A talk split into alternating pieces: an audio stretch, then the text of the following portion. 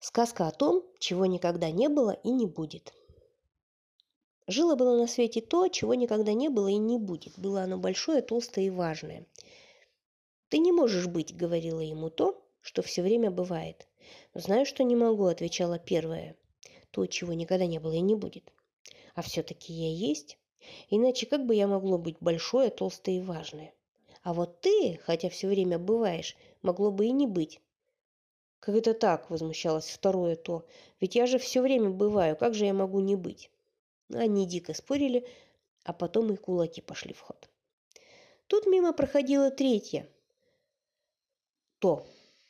То, что иногда бывает, а может и не быть. Оно вступило в драку, поочередно избивая то то, чего никогда не было и не будет, то то, что всегда бывает – при этом третье то приговаривало «кого люблю, того и бью, кого люблю, того и бью». Третье то – это мы с вами. Мы иногда бываем, а можем и не быть. Второе то – это природа. Живая и неживая, она бывает все время. А первое то – это что мы придумываем и во что во сне снится. Его хотя и не было и не будет, а все равно оно интересно и бывает смешным – Особенно, когда играешь во вранье. Мы очень любим второе то. Деревья, кусты, бабочек.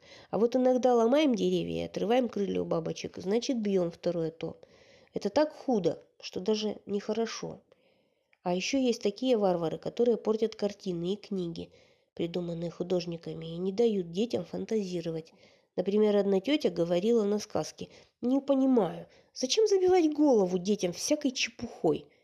Эта тетя типичная не то. То-то же.